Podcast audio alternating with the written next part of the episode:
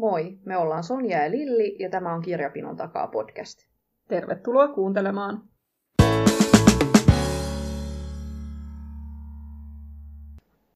Moikka! Moikka! Meillä on tämän jakson teemakirjana Dilia Owensin Suon villilaulu. Tämä on ollut oikein tämän syksyn hittikirja, saanut hyviä arvosteluja ja, ja ylistystä siellä sun täällä. Tämä on tämmöinen Pohjois-Carolinan rannikon Marskimaalle sijoittuva tarina, jossa on, on vähän tämmöistä dekkariainesta, mutta pääosin nojautuu semmoiseen upeaseen luontokuvaukseen. Tässä on päähenkilönä tämmöinen Kaija-niminen tyttö, joka joutuu perheensä hylkäämäksi ja, ja selviytymään yksin jo hyvin pienestä pitäen siellä, siellä Marskimaalla. Marskimaa on siis tämmöinen niin kuin suoalueen tyyppinen tosi tosi iso laaja alue siellä Pohjois-Carolinan rannikolla, jossa tässä tarinassa siellä sinne on asettunut elämään paljon semmoisia köyhiä ihmisiä, jotka, joille ei ole mahdollisuutta elää siellä kaupungissa. Ja ne kaupunkilaiset tietää näistä, näistä siellä Marskimaalla asuvista ihmisistä ja, ja ne on niin kuin niiden kielen käytössä tämmöistä roskasakkia ja, ja tämä Kaija saa tämmöisen rämellikka lisänimen sitten näiltä kaupunkilaisilta. Sitten tässä tarinassa tämä Kaijan lapsuuden tarina sijoittuu niin kuin 1950-luvulle, mutta sitten tässä tarinassa on tämmöinen toinen aikataso vuoteen 1969 sijoittuva osuus, jossa mm, on tällainen pikkukaupungin kultapoika Chase, joka löydetään kuolleena. Ja sitten siihen aikaan Kaija on jo mm, aikuinen ja hänestä tulee epäilty tähän mahdollisesti tapahtuneeseen rikokseen. Mitä sä Sonja olit mieltä tästä? Oliko tämä niin hieno kuin mitä ylistyspuheet antoivat odottaa? No sanotaan näin, että kun ajattelee vaan sitä omaa lukukokemusta, niin kyllä, pidin valtavasti. Tykkään just tämän tyyppisistä lukuromaaneista ja viihdyin tosi hyvin tämän kirjan tarinan parissa ja oli kaunista kieltä ja todella onnistunutta luontokuvausta ja tarina piti kyllä otteessaan. Mutta sitten mitä enemmän ajautui tutkimaan muiden mielipiteitä ja just sitä, että miten kahtiajakoisesti tähän kirjaan suhtaudutaan, että on niitä, jotka on aivan rakastuneita ja sitten niitä, jotka näkee tässä tosi paljon ongelmia, niin kyllähän se niihin ongelmiin tutustuminen sitten näin jälkikäteen niin tuntui vaikuttavan jotenkin siihen, mitä lopulta tästä kirjasta oli mieltä. Ja mä oikein tiedä, että säälinkö mä vähän itseäni sen suhteen, että että pitääkö lukemisen olla näin vaikeeta. Kun mä oon yleensä siis semmoinen, että mä en tutustu kirjailijoihin, mä en tutustu mihinkään niihin kirjan taustatarinoihin, että miksi se on kirjoitettu ja mitä mahdollisesti se kirjailija haluaa sillä kirjalla sanoa ja niin edelleen, vaan että mulle on vaan se kirja ja se mun oma lukukokemus. Niin nyt mä sain niin kuin roppakaupalla kaikenlaista muutakin ja mä en tiedä, että onko mä tyytyväinen, että olisiko vaan pitänyt niin kuin lukea tämä semmoisessa omassa kuplassa niin kuin yleensäkin. Niin, mulla heräsi kanssa tosi vahvasti se kysymys siitä, että, että kuuluuko antaa tämmöisten ikään kuin ulkoisten asioiden vaikuttaa siihen lukukokemukseen. ja kuuluuko ylipäätänsä esimerkiksi toisten ihmisten mielipiteiden siitä kirjastaan antaa vaikuttaa siihen omaan kokemukseen. Tähän jälkimmäiseen vastaus on tietysti ei. Ei missään nimessä kuulu, koska ei mitä niillä toisten mielipiteillä on väliä. Mutta, mutta et väistämättähän ne vaikuttaa niin, että jos, jos oot itse ollut ihan myyty jostain kirjasta ja sitten kaikki muut sanoo, että no, sehän oli ihan huono ja ihan surkeata ala-arvosta kirjallisuutta ja näin, niin kyllähän sitä sitten alkaa väistämättä miettimään, että no onkohan mussa nyt jotain vikaa, että miksi mä mietin näin. No, tämän, tämän kohdalla nyt ei, ei tosiaan ole niin, että kaikki nyt sanoisi yhtään mitään, mutta tota, on nimenomaan niin kuin hyvin mielipiteitä jakava, mutta et, et vähän tässä tuli semmoinen sellainen niin kuin sama ilmiö, mikä ehkä on vallalla tosi paljon nykypäivänä muutenkin, että pitää olla tosi tiedostava ja suhtautuu tosi kriittisesti asioihin ja, ja se siitä tuli niinku semmoinen fiilis, että et jos ei, että jos tämän ottaa ihan vaan lukukokemuksena, niin että et onko jotenkin sit silleen niinku vähän hölmö, että et ei nyt niinku tajuu asioita ja, ja niiden oikeita laitaa ja et ei ymmärrä niin kuin niitä semmoisia jotain nyansseja, mitä, mitä tähän on ikään kuin, mitä tänne on kätketty ja et, siitä, siitä tuli just vähän semmoinen, niin kuin sä sanoit, että et ei välttämättä tullut niin kuin hyvä mieli sitten lopulta siitä lukukokemuksesta. Et, et, ja mulla jäi vähän ainakin sellainen, että et tämä meni ehkä osittain vähän pilalle sen takia. Joo, kyllä. Ja sitten varsinkin tuntui, että kun ensi oli se tosi hyvä lukukokemus, ja sen jälkeen ajattelin, että no hei, nyt mä kuule, katselen vähän noita kirjailijan haastatteluita ja pääsen niin kuin siihen semmoiseen hypeen mukaan että sitten kun alkoi kuulemaan niitä negatiivisia asioita, niin sitten tuntui, että putos hirveän korkealta. Joo, mulla ehkä tähän tämän kirjan sitä parasta antia oli just ne luontokuvaukset, mistä mä jotenkin niin kuin lumouduin aivan täysin. Ja tämä kirjailijahan on, eikö, hän on nimenomaan luontoaiheisia tietokirjoja tehnyt ja, Joo, kyllä. ja se on niin kuin se hänen juttunsa, niin, niin hyvin ymmärrettävää, että sen hän todellakin osaa ja, ja se, siinä mulla tuli semmoinen olo, kun mä tätä luin, että mä ihan oikeasti pääsin sinne paikan päälle, sinne mm. Marskimaalle ja että pystyi niin kuin näkeen silmien edessä ne lintuparvet, mitkä lehahtelee jostain sieltä kaislikosta esiin ja, ja miten siellä aivan täydessä hiljaisuudessa mennään jollain veneellä ja, ja kaikki se semmoinen niin kuin, ne aistihavainnot tuli jotenkin niin, kuin, niin että ne, niitä pääsi ikään kuin kokemaan, että, että minkälainen raikas ilma siellä on ja mi, mitä ympäriltä kuuluu ja kaikkea sitä. Ee, niin ne on mun mielestä tässä sellaisia asioita, mitä nämä kaikki negatiivinen, mitä tästä nyt on sanottu ja spekuloitu ja kaikkea, niin niitä ne jutut ei pysty kyllä niin kuin pilaamaan.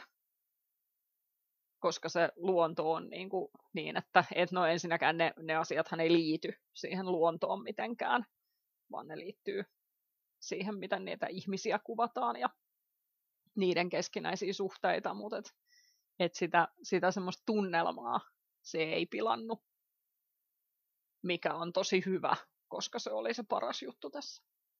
Kyllä.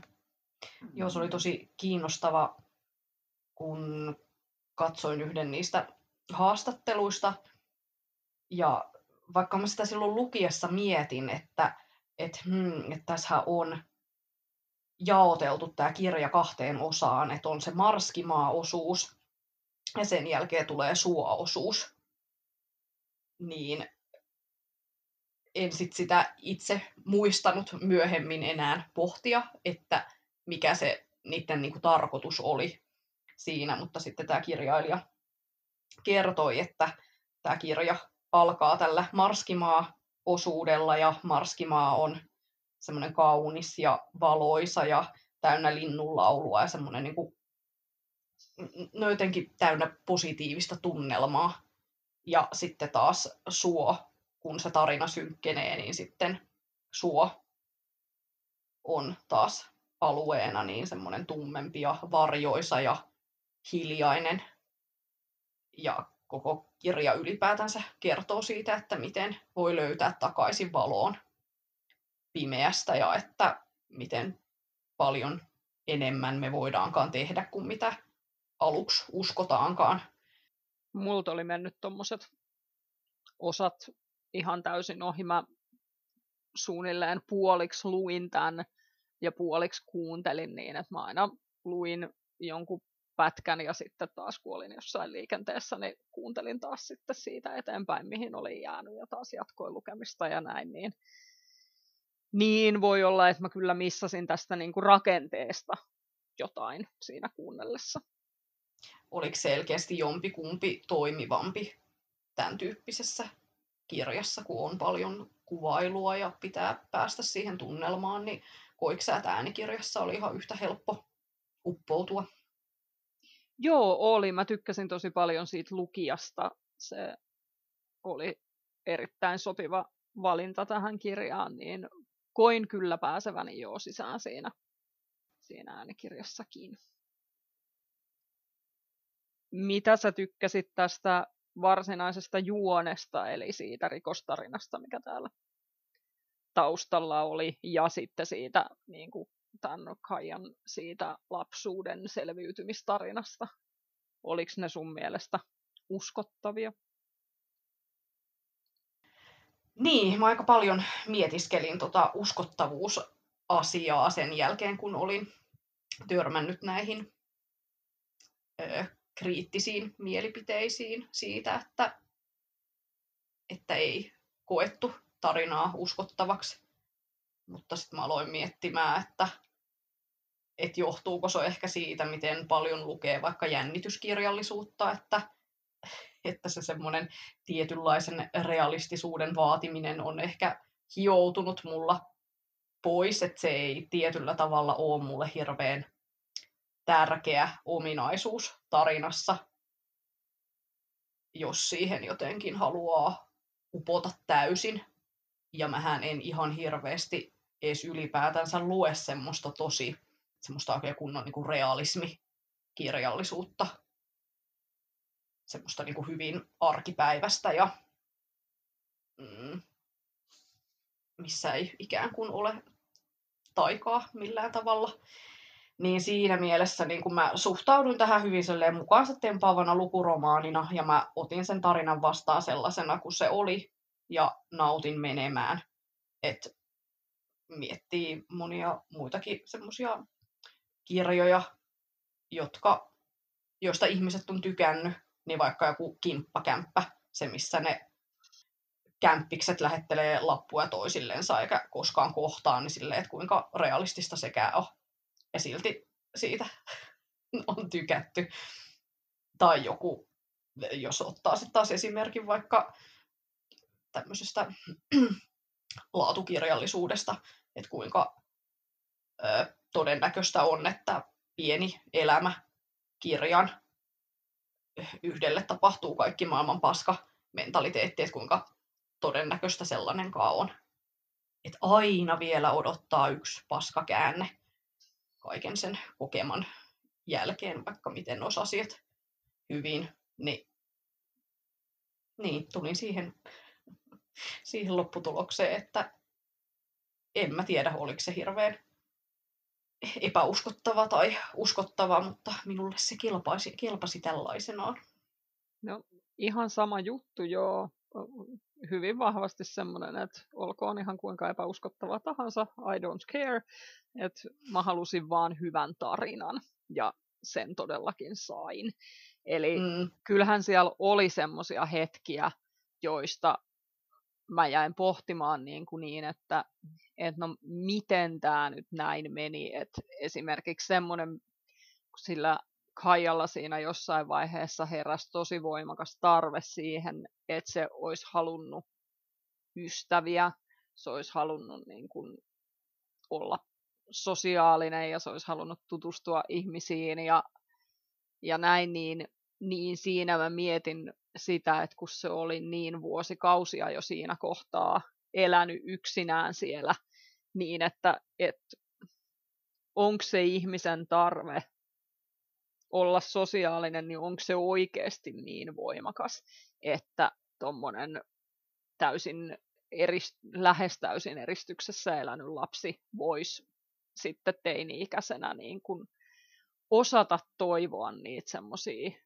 tyttökavereita, joiden kanssa voisi juoruilla ja, ja sen tyyppisiä. Niin kuin, nämä oli ehkä enemmän semmoisia kohtia, mitkä mä en ajatellut, että, että no tämä nyt on ihan epärealistista, vaan enemmänkin niin, että, että voiko tämä mennä oikeasti näin. Mutta mm. semmoisena niin kuin hyvänä ajatuksen herättäjänä, eikä niinkään, että, että no vitsi, kun on epärealistinen. Ja tosiaan mulla kävi toi sama jännärivertaus mielessä, eli tosiaan kun lukee paljon jännäreitä, niin no tämä ei semmoinen varsinaisesti ollut, vaikka siellä se niin kuin mysteeri taustalla olikin, että miksi tämä nuori mies kuoli, mutta, mutta et tosiaan on niin kuin tottunut katsomaan läpi sormien aika paljon kaikenlaista ja pystyy antautumaan vaan tarinan vietäväksi. Ja mun mielestä se on niin kuin ainoastaan positiivinen juttu. Se, että et ei jää liikaa mietiskelemään ja ruotimaan joka kohtaa. Ja...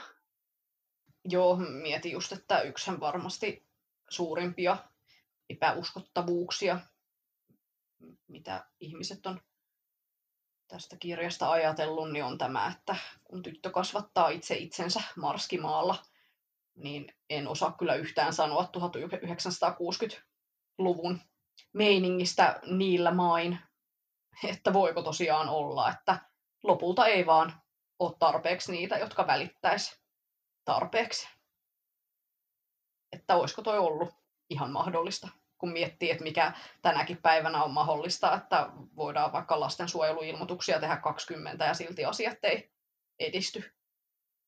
Niin, ja sitten kyllähän sieltä kuitenkin sieltä pikkukaupungista löytyi ne ihmiset, jotka halus auttaa, ja sitten sit sitä yritettiin kuitenkin saada sinne koululaitoksen piiriin ja, ja näin, että et kyllähän siellä oli semmoisia hetkiä, missä se olisi voinut lähteä se tarina ihan toiseen suuntaan ja, ja tämän päähenkilön elämä olisi voinut lähteä kulkemaan ihan eri raiteita, jos, jos asiat olisi mennyt toisella tavalla. Et,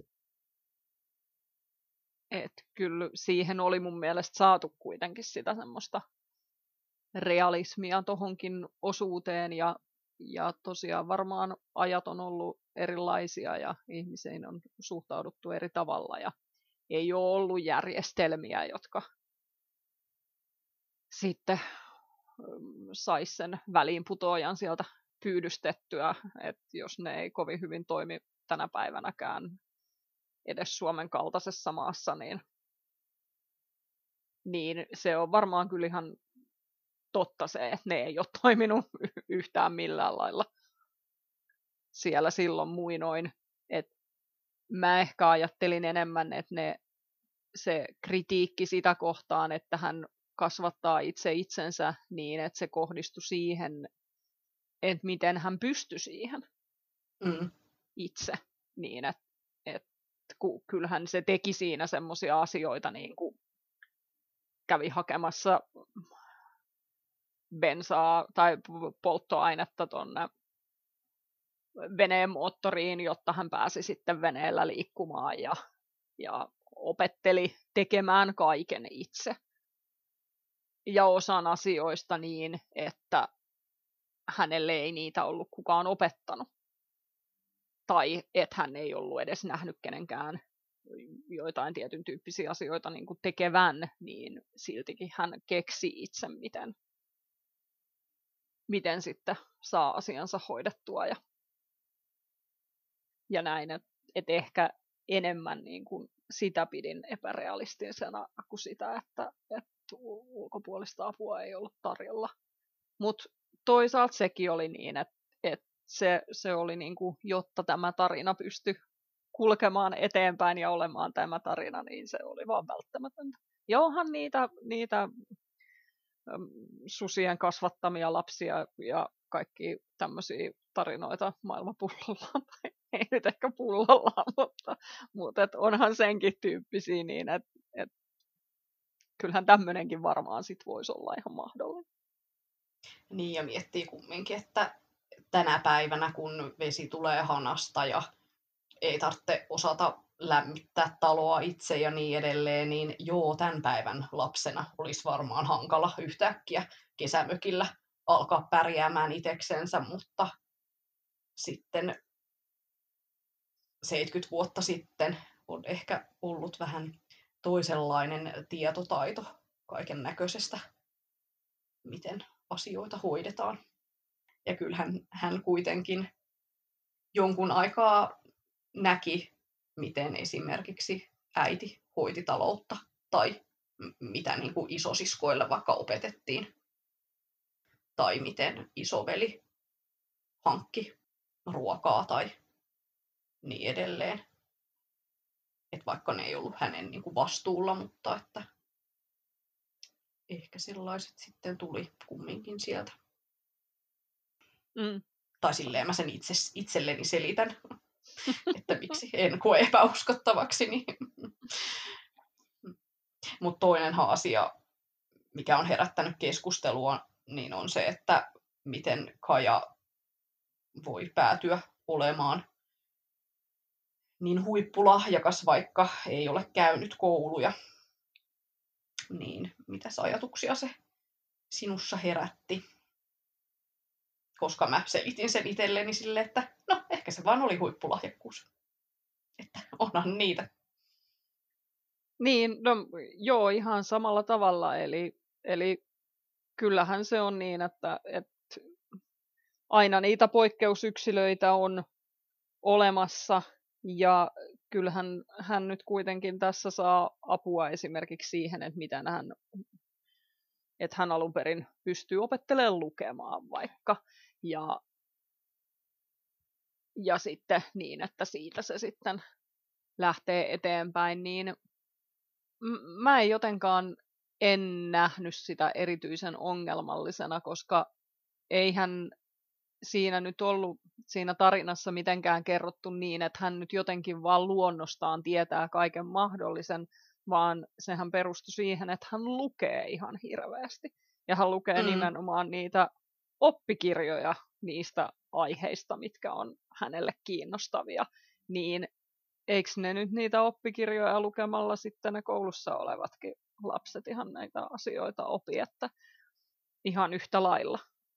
Että vaikka ei, mm, et ei, ei sitä opettajaa välttämättä sitten tarvii, jos on riittävästi paloa siihen aiheeseen ja, ja jaksaa siihen riittävästi itse perehtyä, niin että hänelle on ikään kuin se tieto tarjolla tässä tarinassa. Mm, joo, ja nimenomaan mäkin koin, että eihän hän huippulahjakas ollut niin kuin kaikesta, vaan nimenomaan siinä yhdessä intohimoa aiheuttaneessa asiassa, eli tässä marskimaa ja suo luonnon tutkimisessa, jonka keskellä hän asuu ja jonka todellisuutta hengittää koko ajan siellä ihan eri tavalla kuin ne, jotka opiskelee sitten kaupungissa biologiaa aikuisena.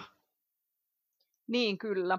Mm, joo, se, sehän tässä on, että tavallaan hän, hän on niin kuin jopa etulyöntiasemassa verrattuna niihin toisiin, koska hän on siellä. Ja muutenkin koin, että Kaja vaikutti olevan sosiaalisesti aika kömpelö. Ja en usko, että jos häneltä olisi kysytty vaikka, että, että kukas on tällä hetkellä presidentti, niin että hän olisi välttämättä tiennyt asiasta yhtään mitään, että nimenomaan se tietotaito oli sitä hänen lähiseudun tuntemusta. Niin, kyllä. Niin, sittenhän myös rasismia on vilauteltu näissä keskusteluissa. Esimerkiksi sitä, että minkä takia Kaja, kouluja käymätön tyttö suolta, että minkä takia se puhuu parempaa englantia kuin paikallinen musta väestö. Mutta en kyllä osaa ottaa kantaa näihin kieliasioihin. Luin kirjan suomeksi ja koin, että, tai mä en saanut sellaista kuvaa, että tämä musta väestö oltaisiin kuvattu jotenkin alta vastaavina kielellisesti. Et mä en kokenut, että hän puhuu parempaa englantia. Mä koin, että mustat elää siellä omassa ryhmässänsä. Heillä on oma murteensa. Valkoiset kaupungissa puhuvat omalla tavallansa ja täällä rämealueella asuvat tämä niin sanottu roskasakki, niin että heillä ehkä on paljon sellaisia omia murresanoja, mitä sitten taas ei käytetä kaupungissa. Et en osannut sitä niin kuin rasis, rasismiksi lukea. Ja mietin, että tosiaan tämä Kaja oli niissä muutamissa sosiaalisissa tilanteissa tosi semmoinen kömpelö, eikä verbaalisesti mitenkään hirveän lahjakas. Mutta että toki jos sitten hengailee vaan sen yhden ihmisen kanssa, joka on jotenkin kasvatettu tosi hyvin, että tämä Tate, poika, joka sitten opettaa hänet lukemaan ja he ystävystyvät ja näin. Tai sanotaan nyt, että hän, he ystävystyvät ensin ja sitten tämä Tate opettaa tämän Kajan lukemaan, niin, niin, niin kai sitä sitten poimii niin kuin toisesta niitä, sitä tapaa puhua. Varmasti, ja sitten myös niitä kirjoja lukemalla, niin, niin. varmaan myös se puhuttu kieli kehittyy sitä kautta. Mä en kans, äh, luin kyllä jostain jo tämän, tämän rasism, rasismisyytöksen, tai ehkä oliko kyse enemmän vihjauksesta kuin syytöksestä, mutta en myöskään onnistunut sitä tästä suomennoksesta tavoittamaan. Et voihan se toki olla, että siinä englanninkielisessä versiossa on sitten jotenkin aistittavissa jotain muuta, mutta ehkä siinäkin on kuitenkin siitä, siitä enemmän kyse, että ne on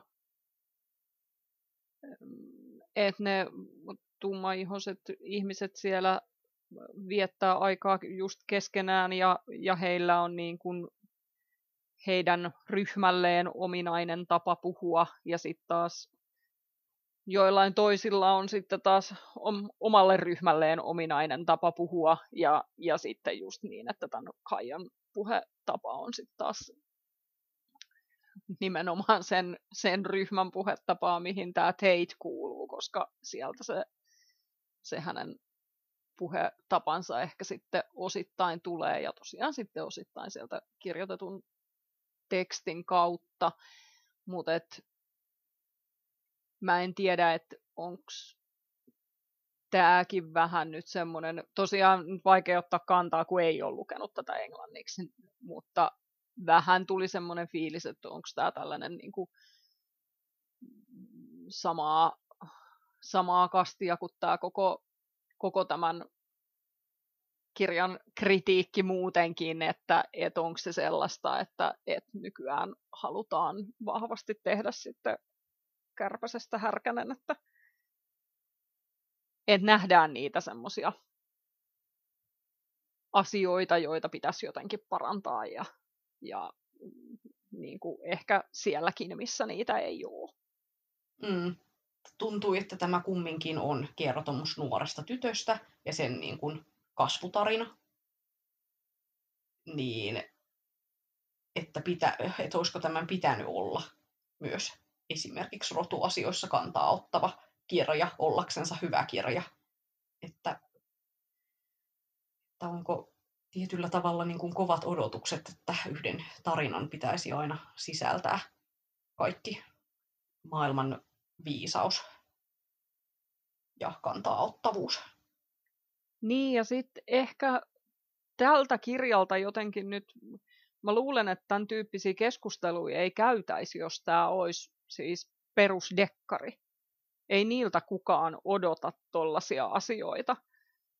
Mutta tässä jotenkin se, että kun tätä on myyty ihan valtavia määriä, tätä on ylistetty ihan valtavasti ja käännetty ties kuinka monelle kielelle ja, ja tämä on ollut New York Timesin bestseller-listan ykkönen ties kuinka kauan, niin ja sitten ehkä just vielä myöskin sen luontokuvauksen takia, koska se on aika semmoista niin kuin korkeatasosta ehkä tai, tai poikkeuksellista, niin, niin sen takia ehkä ne tälle sille tarinalle asetetut odotukset on niin kuin ihan valtavan kovia verrattuna siihen, mitä nyt sit perus kirjalta nyt normaalisti odotetaan. Et en mä usko, että jonkun Kate Mortonin kirjaan, joka edustaa ikään kuin samaa